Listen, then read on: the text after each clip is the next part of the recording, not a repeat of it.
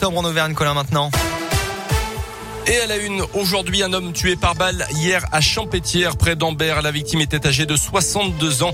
C'est son voisin qui aurait ouvert le feu. Le suspect de 73 ans a été placé en garde à vue selon la montagne. D'après les premiers éléments de l'enquête, c'est une dispute qui aurait mis le feu aux poudres sur fond de relations conflictuelles entre les deux hommes. La victime avait été adjoint au maire de cette commune de 300 habitants près d'Ambert. Donc une cellule psychologique a été ouverte pour la famille. Une enquête donc est en cours. Dans l'actu également, les excuses de l'attaquant du Clermont Foot Mohamed Bayo, le jeune homme de 23 ans interpellé dimanche matin en état d'ivresse après avoir causé un léger accident de la route à Chamalières.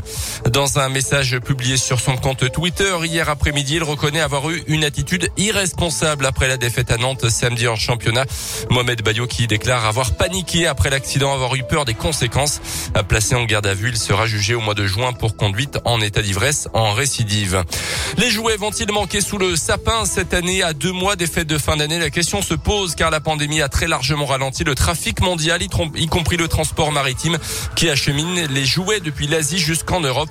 Le directeur de l'enseigne King Jouet qui possède une trentaine de magasins dans la région se veut tout de même rassurant. Pas de panique, pas de pénurie en vue pour l'instant, seulement des retards d'approvisionnement et forcément quelques ruptures de stock, explique Philippe Guédon.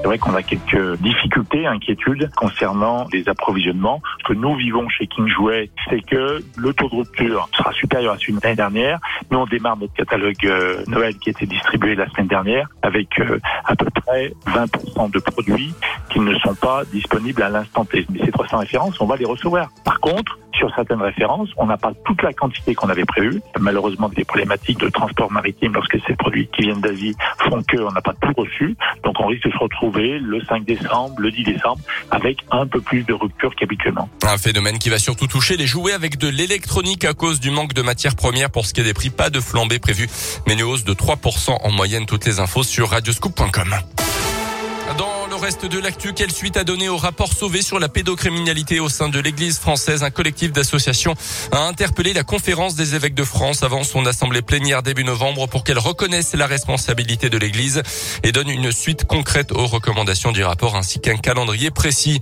Le regain des contaminations de Covid, les indicateurs remontent dans la région après deux mois de baisse selon Santé publique France, euh, plus 8% pour le taux d'incidence, plus 6% pour le nombre de passages aux urgences.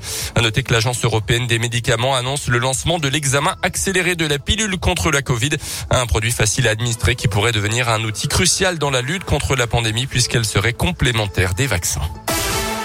Les sports et malheureusement le craignant en rugby depuis sa sortie sur blessure contre Pau. Adrien Pellissier, le joueur de la SM, sera absent six mois, victime d'une rupture d'un ligament du genou. Il revenait pourtant tout juste d'une opération du dos. Bérégaré, Fourcade et Boudou devraient assurer la rotation, précise le club auvergnat. Et puis en Ligue 1 de foot, après les incidents vendredi entre Saint-Etienne et Angers, à cause de supporters stéphanois mécontents, la SS jouera son prochain match à domicile à huis clos et ça sera justement contre le Clermont Foot le 7 novembre. Décision prise hier soir à titre conservatoire avant un débat sur le fond le 17 novembre.